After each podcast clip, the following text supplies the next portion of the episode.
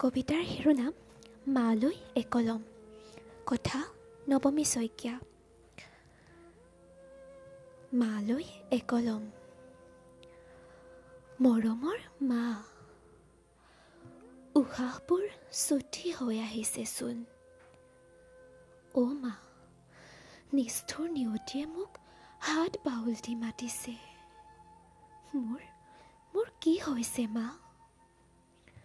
এচালচোন সম্পূৰ্ণ নিস্তেজ হৈ পৰিছে। মাও মই যাবলৈ ওলালোঁ। তহঁতবোৰৰ পৰা আঁতৰি বহুত দূৰলৈ। সময়বোৰ বৰ কষ্ট কৰোঁ মা। কিমান নুসহিম আৰু শাৰীৰিক মানসিক অত্যাচাৰ। গৰম পানীৰে পোৰা ঠাইবোৰ বৰকৈ বিষাই অ' মা গোটেই শৰীৰতে আঘাত জান তহঁতবোৰৰ পৰা আঁতৰাই কিয় পঠাইছিলি মা মই যে মই যে তহঁতৰ অভাৱী সন্তান আনে অনাৰ দৰে মইতো আনিব পৰা নাছিলোঁ কোনো দামী যৌতুক হয় মা সেয়াই হৈ পৰিল মোৰ দুৰ্ভাগ্য। প্ৰতিদিনে প্ৰতি পলে কৰা শাৰীৰিক মানসিক অত্যাচাৰ আৰু কিমান সহিম। ময়োতো তেজ মঙহৰে মানুহ ন মা।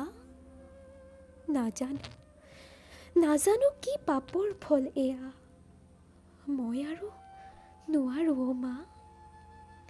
যৌতুক যে হৈ পৰিছে মোৰ বিপদ ঘণ্টা। লাহে লাহে শেষ হৈ আহিছে সময়বোৰ। চিতাৰ জুইকুৰাই হাত বাউলি মাতিছে মোক। মনত আছে মা জুইলৈ যে মোৰ বহুত ভয়।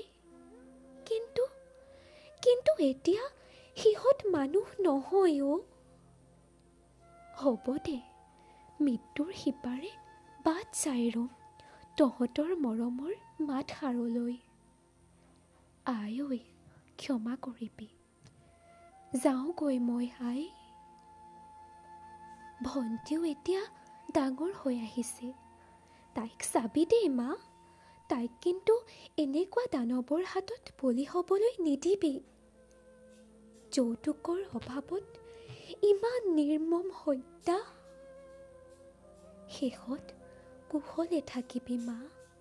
নাকান্দিবি কিন্তু জিলিকি ৰম দূৰ আকাশৰ তৰাতি হৈ আৰু তোৰ চাঁদ তোৰ মৰমৰ আইজনী হৈ। কুশলে থাকিবি দেউতাক মোৰ নমস্কাৰ দিবি। আহিলোঁ মই। ইতি তহঁতৰ আইজনী।